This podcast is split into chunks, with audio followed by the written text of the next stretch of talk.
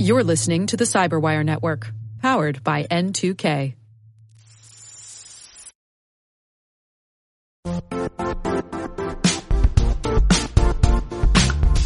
The IT world used to be simpler. You only had to secure and manage environments that you controlled. Then came new technologies and new ways to work. Now, employees, apps, and networks are everywhere. This means poor visibility, security gaps, and added risk. That's why Cloudflare created the first-ever connectivity cloud. Visit cloudflare.com to protect your business everywhere you do business.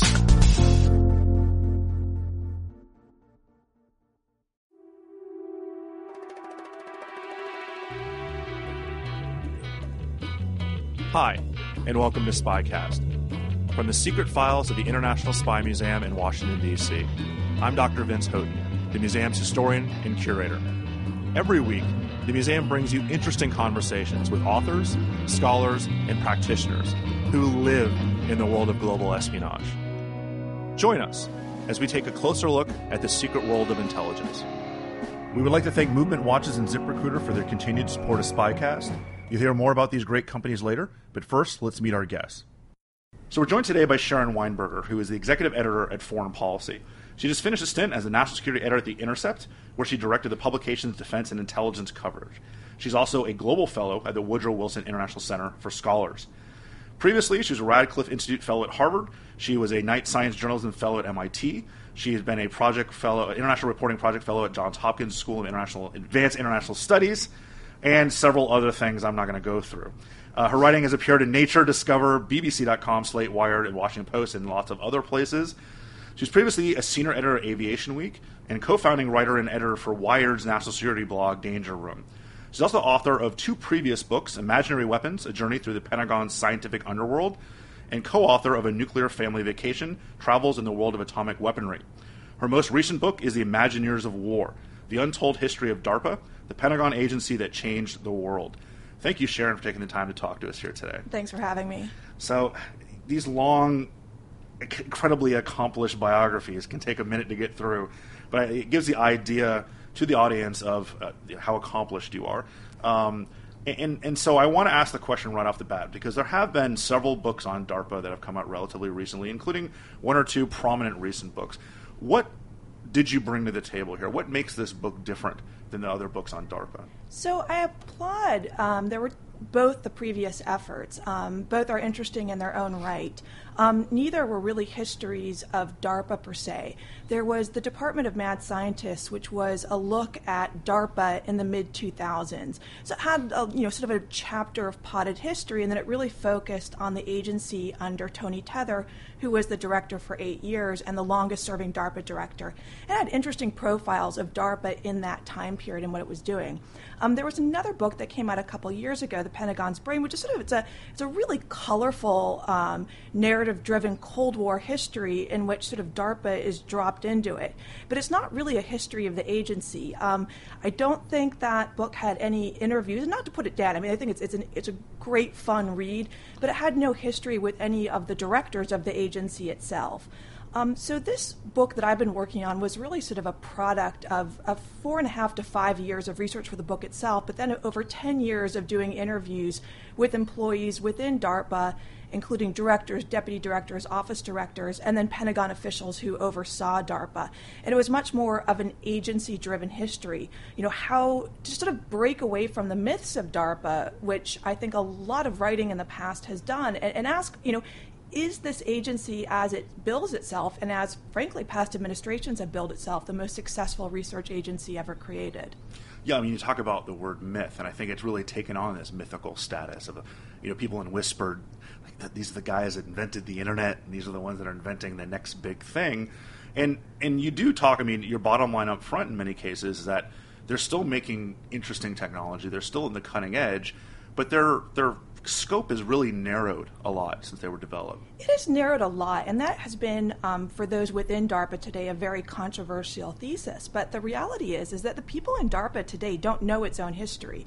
The unique nature of DARPA, that it has employees that serve there on a temporary basis, anywhere from 1 to 5 years, means that they only know DARPA and the period that it's in.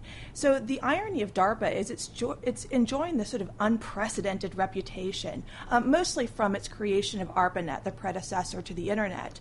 But what I look at in my book is, okay, well, you know, was this really what DARPA always was going back to its creation in 1958? And absolutely not. This sort of, you know, reputation as a science fiction agency is really a creation of the 2000s, when what were rather esoteric projects at the time. I mean, ARPANET was this tiny little project at the beginning that was buried under its Vietnam work, under its missile defense work, and under its nuclear test detection work. I mean, directors didn't even really know what the guy, J.C.R. Licklider, the godfather of ARPANET, was really doing. They didn't understand it, and I think Jack Ruina, the director at the time, said, I just didn't care. You know, the two programs that the president of the United States cared about were missile defense and nuclear test detection. This sort of little program in computer networking was well under the radar. Well, the mythology of DARPA goes back to its very beginning. I mean, I learned in school, and I studied this when I was getting my graduate degrees, that it was Sputnik that just launched us directly into thinking that we were going to need DARPA, because everyone was terrified. The minute the little basketball that beeped went up into space, everyone freaked out. And you kind of show that, you know, the responsibility to create DARPA wasn't the immediate panic of Sputnik. There's really a slow burn that built up to people feeling they need an agency like this. Yeah, there's this wonderful sort of anecdote from the written diaries, the daily diaries of the Secretary of Defense's main assistant, who was traveling with him at the time. And they're at this cocktail reception, and Sputnik was a big deal. I mean, they were there with Wernher von Braun, and they were talking to rocket scientists, and then they get news that the Soviets had launched Sputnik, the world's first artificial satellite, and there was this, you know, sort of hubbub at the cocktail party and people running back and forth and press calls. And there was this idea that it was important, but not in that moment, and not even in the immediate days, that it was going to change history. But it quickly became this lightning rod, a way for opponents of President Eisenhower to criticize him, to say the United States is behind in the space race. And very quickly, you know, quickly meaning in the matter of, you know, first days of slow burn and then weeks, and then it was this huge panic. But it wasn't that everyone that night was staring up at the sky saying, oh, my God, there's a Soviet satellite up there. Well, it's the inability or the impossibility of separating foreign and domestic policy during that time. I mean, if it wasn't for partisan politics, it may never have gotten to the level that it did, because it was just the Johnson as a senator just hammering Eisenhower over the head with this idea that now they can lob anything they want on us, so they'll be dropping missiles from space.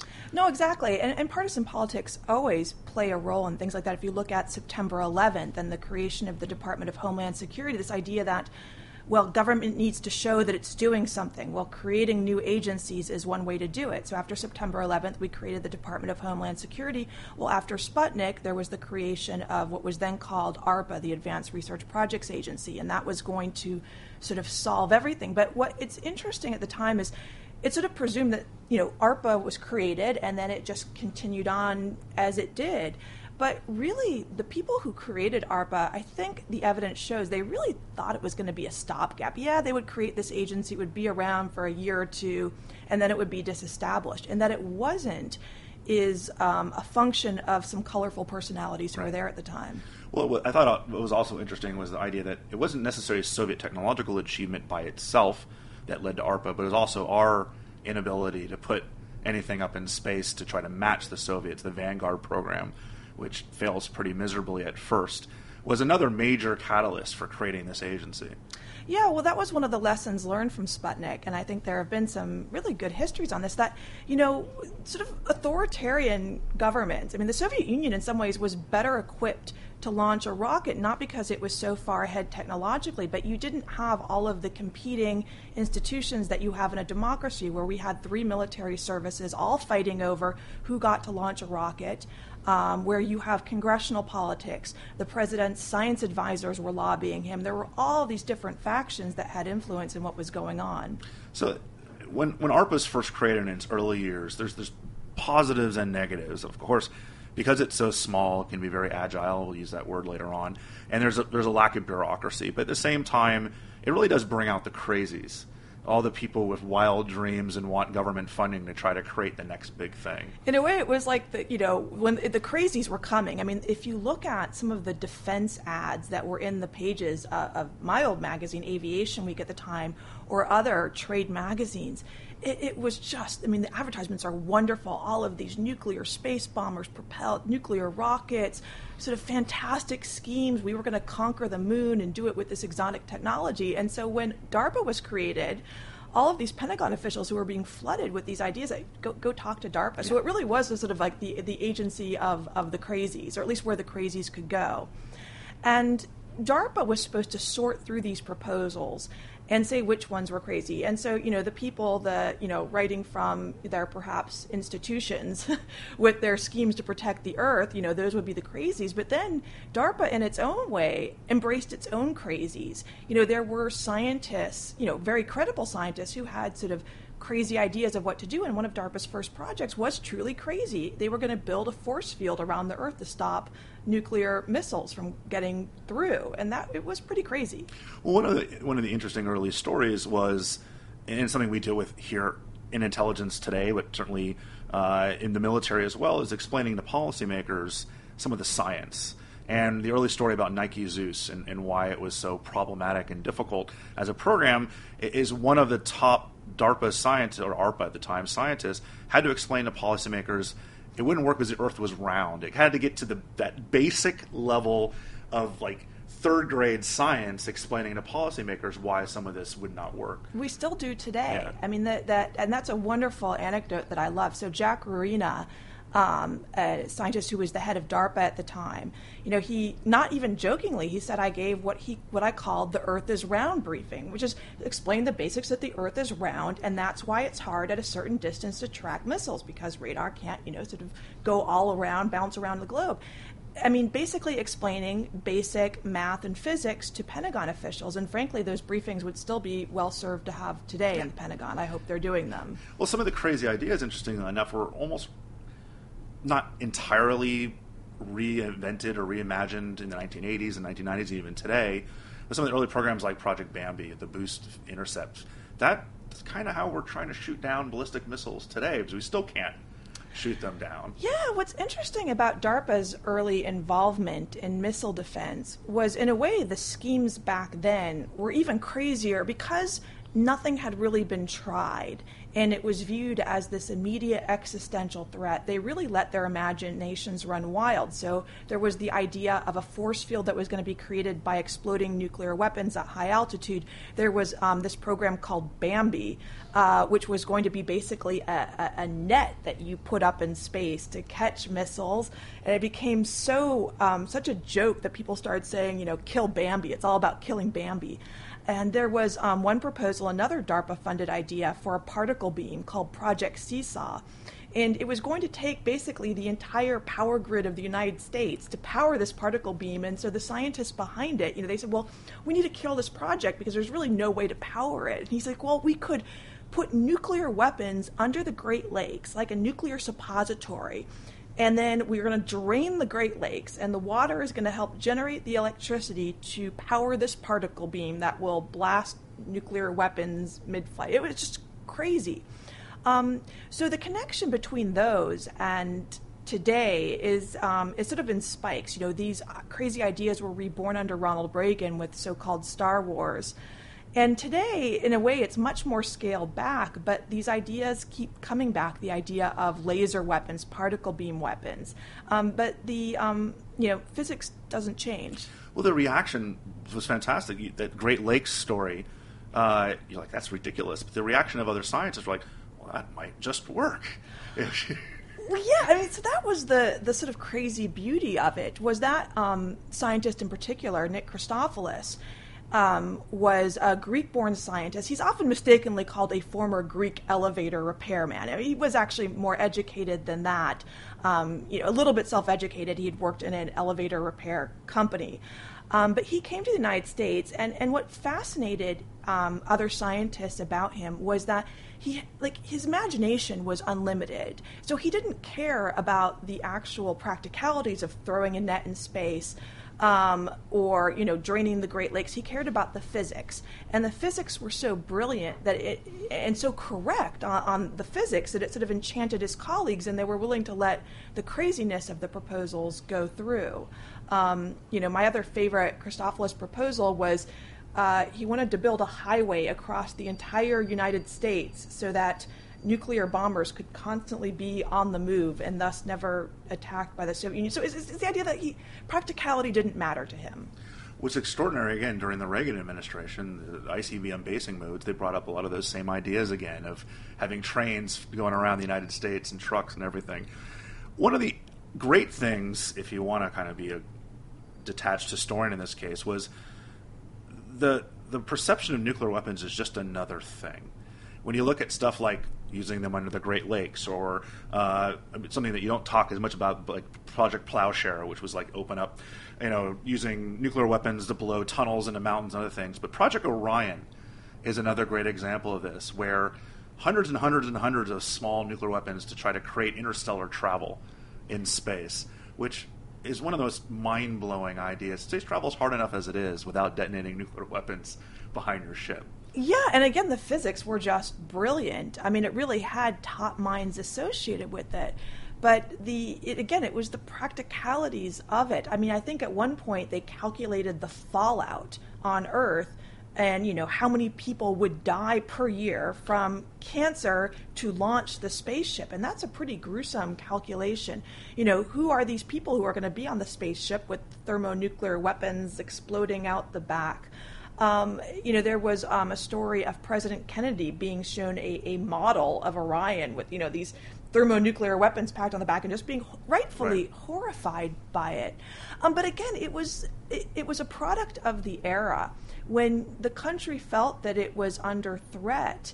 The idea was you consider everything, even a nuclear-powered spaceship. One of the key protagonists, for lack of a better word, of the book is William Godel. Mm-hmm. Who is an interesting character. I mean, this is somebody who a lot of people at SpyCast would be interested to know was doing some really interesting intelligence work at the end of World War II, going even inside areas that were controlled by the Red Army, and then became a major figure all the way for several decades at DARPA. Yeah, in some ways I look at this DARPA book as placing William Godel back in history and back in the history of DARPA, because he was such a seminal figure in the intelligence world, and I feel that story has yet to be fully told. But in this case for DARPA, so William Godel was sort of a famed intelligence operative from World War II. He had been involved in aspects of Operation Paperclip, bringing German scientists, and in some cases, in his case, Russian scientists as well, back to the United States. When DARPA was created in 1958, he was actually up for a top position at the National Security Agency, possibly the director. But he was quickly moved over to DARPA, in essence, to represent the interests of the spy community, because the CIA's spy satellite, what eventually became Corona, was being swept up into this new effort, and they wanted someone to sort of represent, you know, the spies. And that was Godel's role. He was placed in sort of a cover office called the Office of Foreign Developments, and then later he rose to be deputy director. And he played this very pivotal role in DARPA in 1959, when basically the agency was about to really go away. NASA was created, and as Eisenhower wanted, the civil space systems were moved over to NASA. And then DARPA lost a bureaucratic war, and its military space programs went back to the services, the Army, Air Force, Navy, and you suddenly had this agency that was left without a mission. And Godel, being a Godel, looked around and said, well, I see a mission here. He said the wars we're most likely to fight, you know, are not going to be in a nuclear exchange with the Soviet Union. Yes, that's a threat, but that's not the likely scenario. It's likely going to be proxy wars in places like Southeast Asia. He'd been traveling to Vietnam a lot. And so he lobbied the Pentagon and President Kennedy to let him open a jungle warfare center in Vietnam, what was called the ARPA Combat Development and Test Center, that was going to help the South Vietnamese military fight the communists. And this basically pivoted DARPA from being a space agency into this huge counterinsurgency mission around the world. Well, I mean, as you write in the book, it's essentially turned Southeast Asia and other places into large-scale scientific laboratories for counterinsurgency. Yes, in a way, this is an extension of something like Project Orion, that same mentality of Science is something that can change humanity and change warfare. Only instead of experimenting with nuclear weapons, they were experimenting with nations and people. And so this program that William Godel developed, it was called Project Agile, basically a counterinsurgency program, became global. And the idea was, can we find the scientific basis for what causes insurgencies and thus a scientific solution to insurgencies? And they ended up opening offices in Thailand, in Vietnam, in Panama, in Iran, and Lebanon. And the idea of, in fact, this was quoted in a couple letters, in fact, about Iran, saying these are test beds for counterinsurgency, nations as test beds, which is an interesting and in some cases frightening concept. Well, we talked about how JFK didn't like Orion. He was completely blown away by the crazy of that program. But this itself, the counterinsurgency in Project Agile, was something that JFK fully supported, as well as people like Edward Lansdale and others that are, intrinsically linked to the fight against communism in the 1960s. Kennedy was enchanted by Lansdale, but also sort of he liked James Bond. He liked this, sort of jungle warfare, special operations, gadgets, doohickeys, the sort of the spy world that General Lansdale represented, and Lansdale was a very close associate of Godel.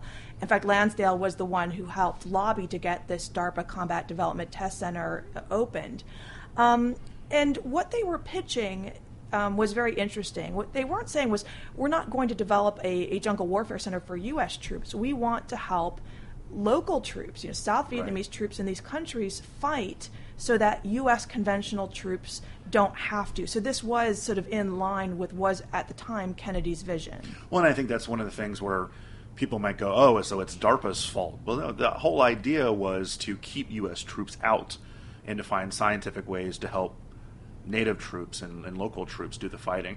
And when it went bad and U.S. troops were put in, that was the opposite of what Godel was trying to do. Yeah, and it had, DARPA, like the Pentagon, was swept up into political forces, larger political forces, both with the Kennedy assassination and even before that, the pressure from generals to use conventional troops in Vietnam. But yes, the original idea was a noble one, let's stay out of these foreign entanglements. But the problem was that the programs they created, for example, chemical defoliation, which were going to be a limited tool of insurgency, for instance, just used for getting rid of jungle cover, began to be used expansively across Vietnam and in support of U.S. conventional troops. And another program that DARPA and Godel advocated was the Strategic Hamlet program, which is problematic, to say the least. So I find Godel's involvement in the Strategic Hamlet program fascinating because it's, in a way, it's this very important, the sort of the forced resettlement of peasants and farmers into these hamlets that could be protected was such a horrendous mistake that was made during the Vietnam War and had such repercussions in the country. And there have been books written about it, but no one was ever really clear, who came up with Strategic Hamlet? Sometimes it's attributed to the CIA. Sometimes it's attributed to President Diem's brother in Vietnam. But really, from the archival material I looked at, which included interviews, court transcripts, subpoenas that were issued to South Vietnamese officials, Godel was a seminal figure in this and really advocated for the Strategic Hamlet program. We'll have more with Sharon in a moment, but let me take a minute to tell you about Movement Watches.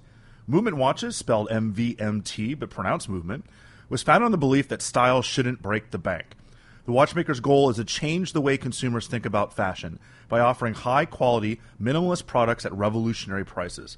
With over 1 million watches sold to customers in over 160 countries around the world, Movement Watches has solidified itself as the world's fastest-growing watch company.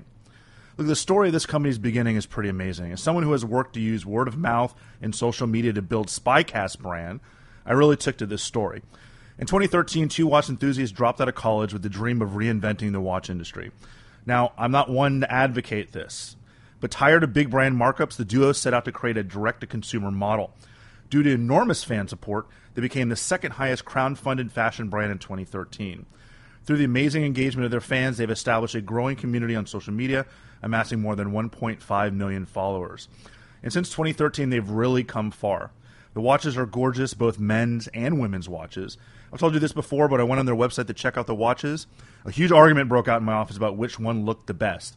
And the guys, this is months ago. They've added so many cool watches to their website. And even though I'd eventually choose a single watch, there were so many that I would love to have. The great part is, if I want another one, I can actually afford it.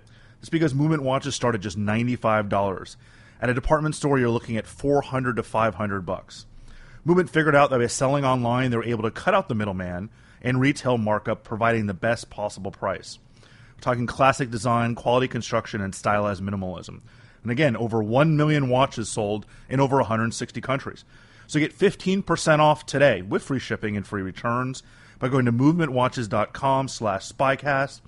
The watch I have is a really clean design. Seriously, I've been getting compliments ever since I put it on. A lot of, where'd that watch come from? So now's the time to step up your watch game. Go to mvmtwatches.com/spycast. Join the movement. One thing I found interesting during this time period was, although DARPA's role was increasing with counterinsurgency, there were really competing visions about what kind of an agency it should be. And this was between Godel and others.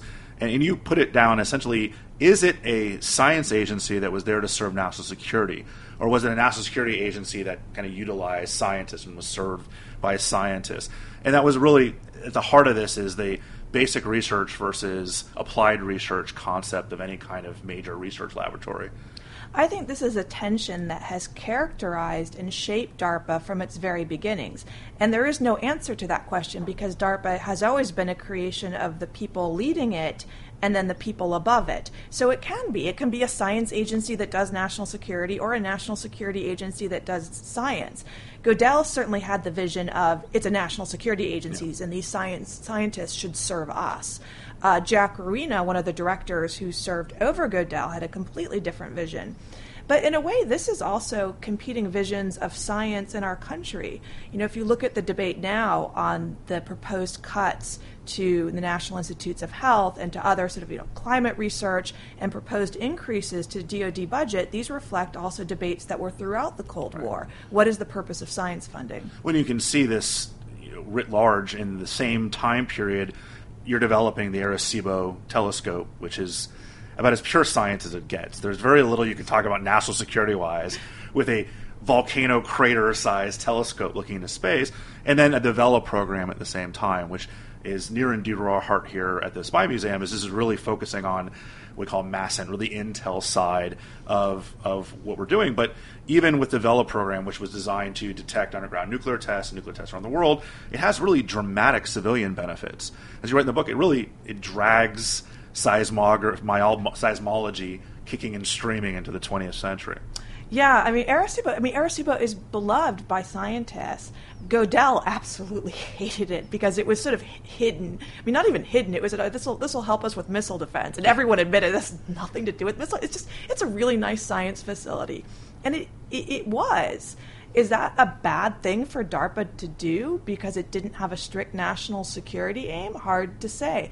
But it does work both ways. So the Vela satellites, as you mentioned, so much of the work DARPA has done has civil benefits. So I think the tension actually is a good one. It has helped both sides of DARPA develop and do interesting things. Let me ask you about ARPANET. We talked about it a little bit, but that seems to be one of the things that people point to when they think about ARPA or DARPA. And this is, you can't say that there's a direct causality here. There's some correlation to the events of the Cuban Missile Crisis and the inability of different agencies to, different military branches to talk to each other during this time period. But you also have to look at individuals, and I think it's impossible to talk about this without talking about.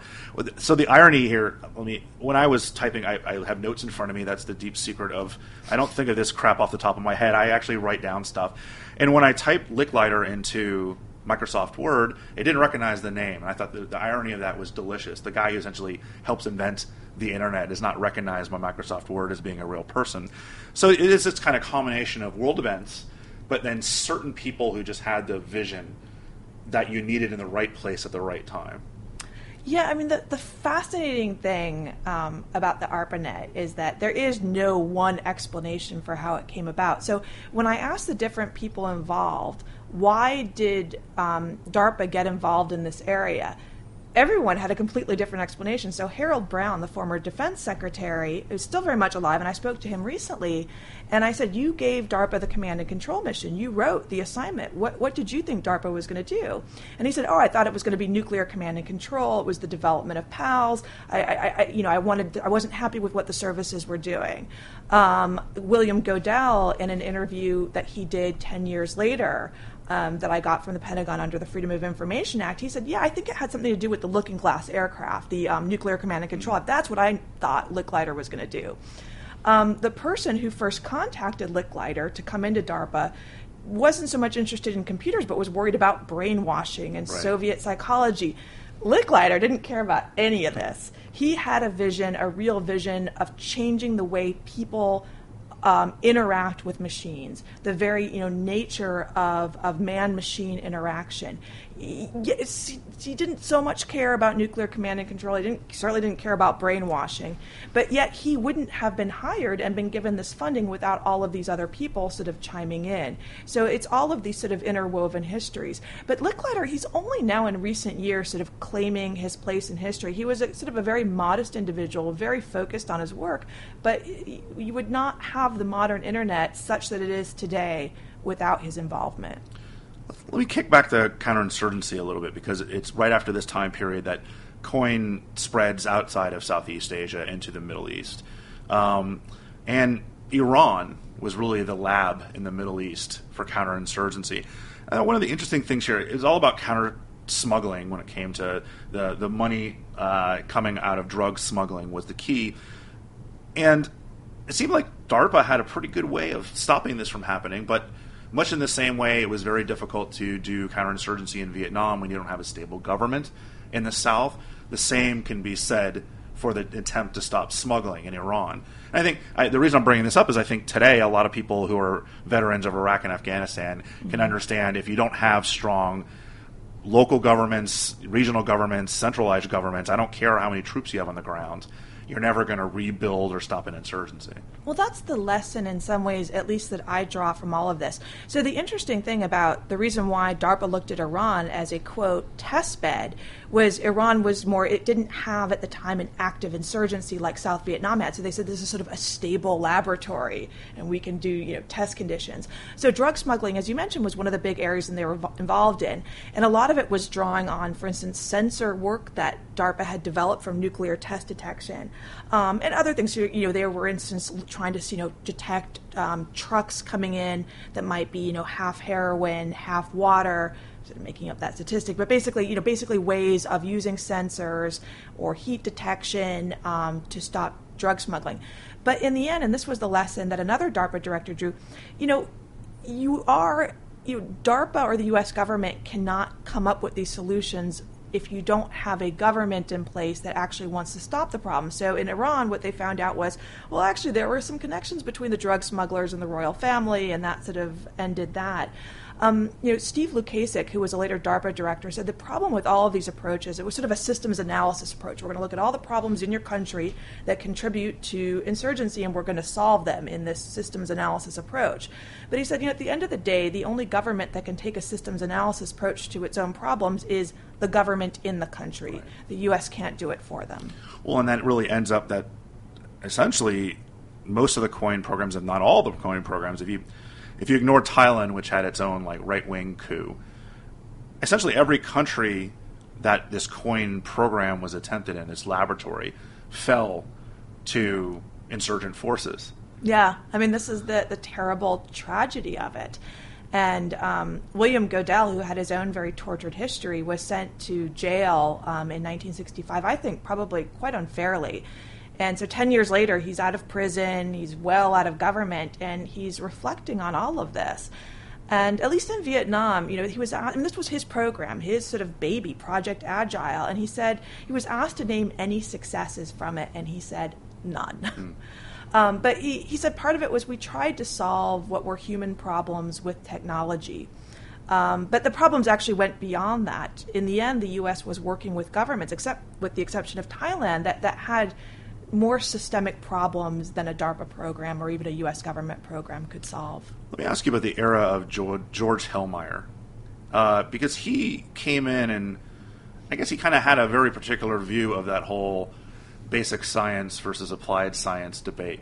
Because he created what's considered the Hellmire Catechism, which is still used today. I had the deputy director of IARPA in maybe 6 months ago, and we talked about the Hellmire Catechism. It's still the way they determine whether or not a project makes sense. How did he change the direction of the way DARPA was being run? So Hellmire himself had invented the liquid crystal display and was so upset that it wasn't transitioned properly. So he was very much not just a technologist, but a technologist who had an idea of what it takes to get technology. You can invent many things that are wonderful that will never be used. And so he kind of looked, and his boss looked at DARPA as, you know, this should be like a corporate laboratory, that we produce products that are used by the military. And if we're not doing that, what on earth are we doing? So he came in, and actually Licklider, godfather of the ARPANET, had come back into DARPA for a second tour, and he and, you know, Licklider and Hellmire just really clashed, did not see eye to eye. Both brilliant men in their own rights, but had very different visions of how you develop science and technology. So Hellmire took a lot of sort of the basic research programs and said, tell me, you know, if you can't tell me how this is going to be a product, a technology, a platform for the military, I'm not interested in it.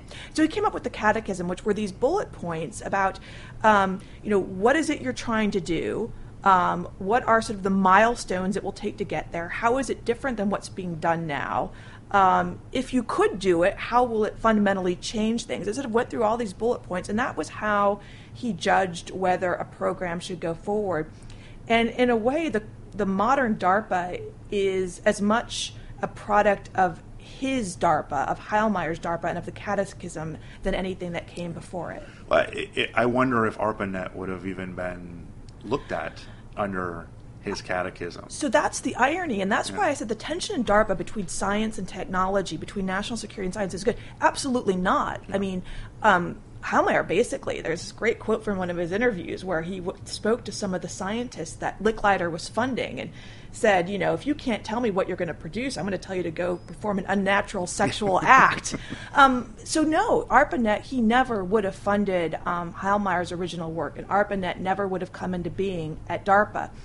It doesn't mean that Hellmire was a bad director. I don't think the stealth aircraft, so Hellmire really shepherded through Have Blue, because he said, God damn it, I'm not going to fund this unless the Air Force buys it. Because what's the point of developing a stealth prototype if nobody ever flies it? So he got the Air Force to come in. DARPA kept managerial control, but the Air Force was invested in it, which meant they were going to continue the program.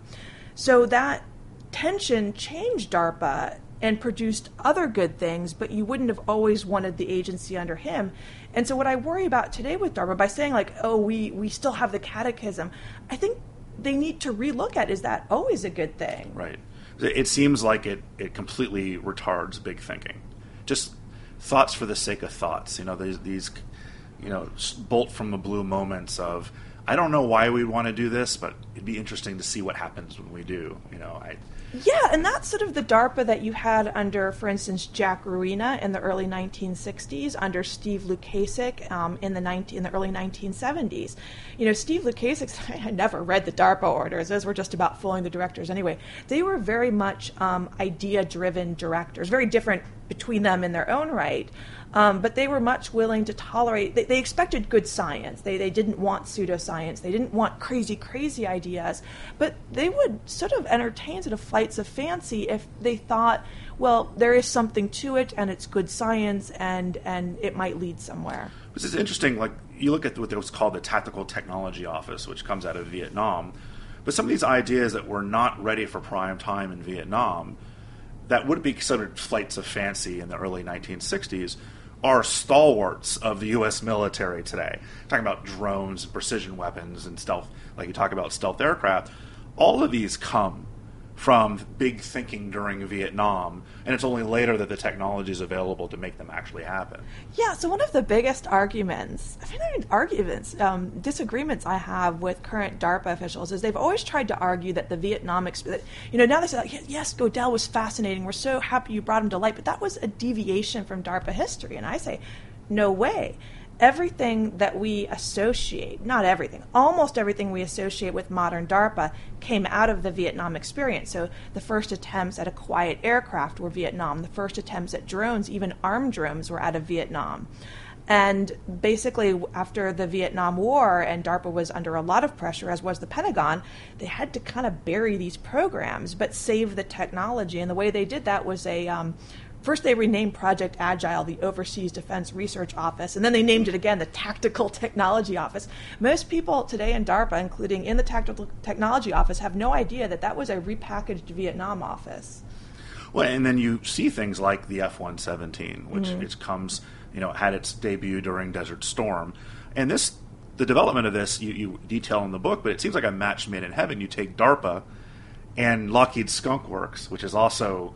Yes. Mythologically, considered like the U-2 and the SR-71 and all this with Kelly Johnson, and put them together. And that to me is the fascination of how these two agencies and a company like that come together to take Vietnam era ideas and thoughts and turn them into an aircraft like the F-117. Yeah, it's important to remember. As you said, it's such a great point that, Skunk Works was also an important part of stealth prototype. I recently heard a lecture by a former CIA official who tried to claim that stealth was a CIA invention. The truth is that the CIA does get some credit for some early stealth development. It's always, what is the saying that, success has 1,000 fathers and failure is an orphan. I do think with stealth that DARPA gets the lion's share of credit, but so does Skunk Works, and CIA gets some. So it's the same with the ARPANET. It is many different things coming together. And this is really all coming together. Again, it's not just one cause for any of this. Coming in a very fortuitous time politically, because Ronald Reagan comes to power in the 1980s, and with him a massive checkbook to start really going after these programs that would not have been developed if it wasn't for the billions and billions of dollars of spending that gets thrown DARPA's way. Yeah, I mean, Reagan really was a shift, a watershed for DARPA, which is always interesting. I mean, DARPA's fate is always tied, of course, to what's going on politically and in the White House to some extent. So DARPA, after the Vietnam War, really sort of hit a hard period. It was getting budget cuts. And then Reagan comes in, and the guy who was tapped to be director, Bob Cooper, gets this call with these promises that, they're going to do these amazing things for the defense budget. He's like, no way, but sure enough, it happened, and it propelled DARPA from being sort of a science agency that was doing some technology programs to being front and center in Ronald Reagan's Cold War buildup. And a lot of this, you mentioned, dealt with things like the stealth technology, but also drones. And also again, drones, yes. Another interesting bringing together happenstance and genius. I mean, you look at the ability to spot genius and in finding someone like Abe Karam, who had developed Amber, which if you've seen a predator today, you've seen the grandchild of Amber. But you talked about this earlier when it came to stealth technology. This was something where, you can lead a horse to water and you can develop an early prototype for every drone on Earth today, essentially. But the military needs to actually want to purchase this. And unlike stealth technology, drones kind of languished because there was no buyer on the other end. Yeah, so I mean, Abe Karam, and that's sort of an example as you had talked about earlier with Skunk Works. I mean, Abe Karam was his own little Skunk Works, a one-man Skunk Works, who had this real vision and got hooked up with DARPA pretty early, which funded his early work in drones, unmanned aerial aircraft. And his company ended up going bankrupt because once DARPA had finished its funding, no one was around to buy it. It was only later after Abe Karam's company was bought that the CIA got involved. Now, one of the interesting things is that I was told that apparently that the CIA was always involved, that they had basically the Navy and DARPA had funded Abe Karam's work, but it was really the CIA that was most interested in it. But it is true that without the CIA's involvement, you wouldn't have the Predator as it is today. Well, and without the Bosnian War, you wouldn't have had. Exactly. I mean, so again, all these things come together. Many factors. And it's really, and I think your book does a really good job of showing the kind of multiple causalities of these and not simplifying things. And that was others, not saying others on DARPA. I'm not singling out all those other two books, but all good books, especially historical books. And you do a very good job of showing multiple causalities, and that I applaud that. We'll have more about DARPA in 1 minute, but first, let me take a moment to tell you about ZipRecruiter. As I've told you before, ZipRecruiter is a company that was founded by a group of guys who worked in the tech industry and with startups and realized the absolute worst thing about running an operation was a process of hiring people. If you live in D.C., you might notice a new building going up in the L'Enfant Plaza area. It's hard to miss at this point. This is the building of the new museum. It's chugging away, but soon comes the hard part. We'll eventually need to hire a lot more people as we get closer to the opening. When we need to hire a new person, we want to get the very best people, and who doesn't? But the process seems never-ending and can take a huge amount of time, time we don't have, as we try to run our current operation while planning the content for the new museum. The people at ZipRecruiter have the solution. So are you hiring? Do you know where to post your job to find the best candidates? Posting your job in one place isn't enough to find these quality candidates. If you want to find the perfect hire, you need to post your job in all the top job sites. And now you can. With ZipRecruiter.com, you can post your job to 100-plus job sites, including social media networks like Facebook and Twitter, all with a single click. Find candidates in any city or industry nationwide. Just post once and watch your qualified candidates roll into ZipRecruiter's easy-to-use interface. There's no juggling emails or calls to your office. Quickly screen candidates, rate them, and hire the right person fast. So find out today why ZipRecruiter has been used by Fortune 100 companies and thousands of small and medium-sized businesses. Right now, SpyCast listeners can post jobs on ZipRecruiter for free by going to ZipRecruiter.com/first. That's ZipRecruiter.com/first. One more time to try it for free. Go to ZipRecruiter.com/first. I'm an ex-tanker in the Army, and so when I saw your pretty lengthy analysis of SimNet, I was kind of smiling to myself. In the 90s, we did most everything, and very rarely actually rolled tanks out to do real live gunnery, because most everything we were doing was being simulation, doing things within essentially virtual reality simulations of the battlefield. And this is another DARPA creation, the ability to take what they saw at Desert Storm and other places and put it into kind of the very early stage of virtual reality and simulations with computers running, things that kids today would just be like, that's silly, that's ridiculous. But again, in the 1990s, it was the coolest thing we'd ever seen.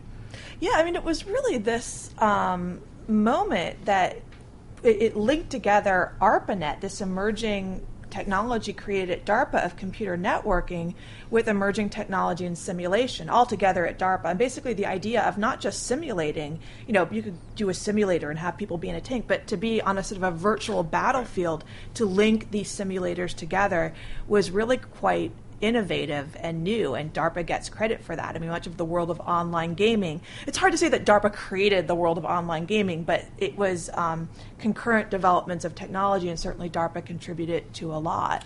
Well, I mean, during the 90s, the idea is everything, the peace dividend was dramatically reducing budgets, not only for the military, but for intelligence as well.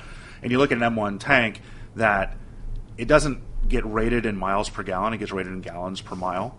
And essentially it's for every mile you go, it's 3 gallons of fuel, and it takes 8 gallons to fire the thing up in the first place. So just to have the 500 gallons that have one 100-mile trek, you're talking thousands of dollars in fuel.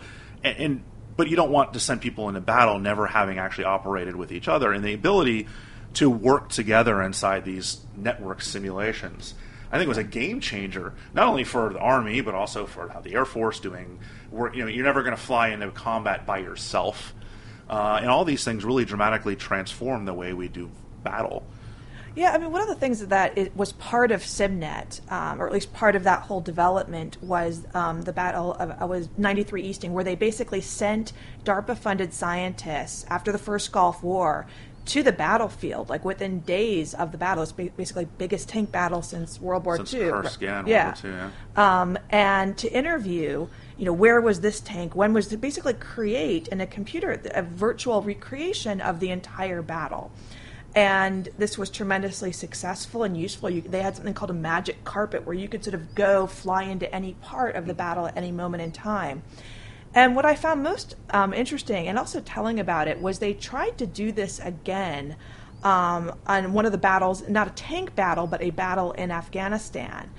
And it can't say it failed, but the DARPA-funded people who were involved in it and the DARPA program manager who ran it admitted that that they couldn't get the honesty that they got. There were political factors at play where nobody wanted to admit that this thing went wrong or that thing went wrong. And it's just sort of a telling statement on how things have changed. Well, interesting trivia, the commander at 73 Easting is now the National Security Advisor of the United States. H.R. McMaster was the guy who commanded that entire force. You started talking about post-9/11 kind of modern usages of DARPA, and so I want to transition to that anyway.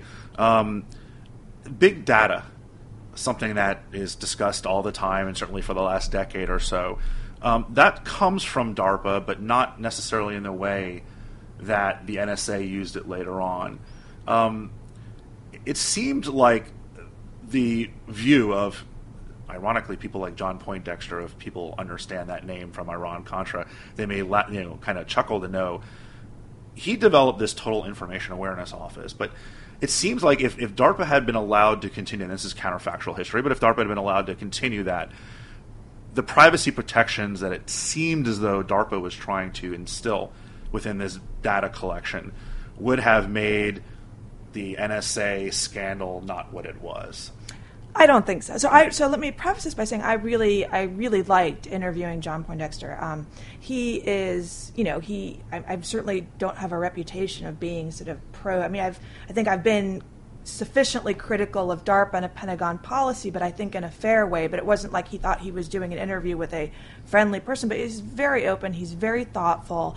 But I think he and other people involved in these programs fundamentally see privacy differently than privacy advocates do. And so that's the problem. So what he was doing when he was at DARPA, John Poindexter, was so these privacy protection devices.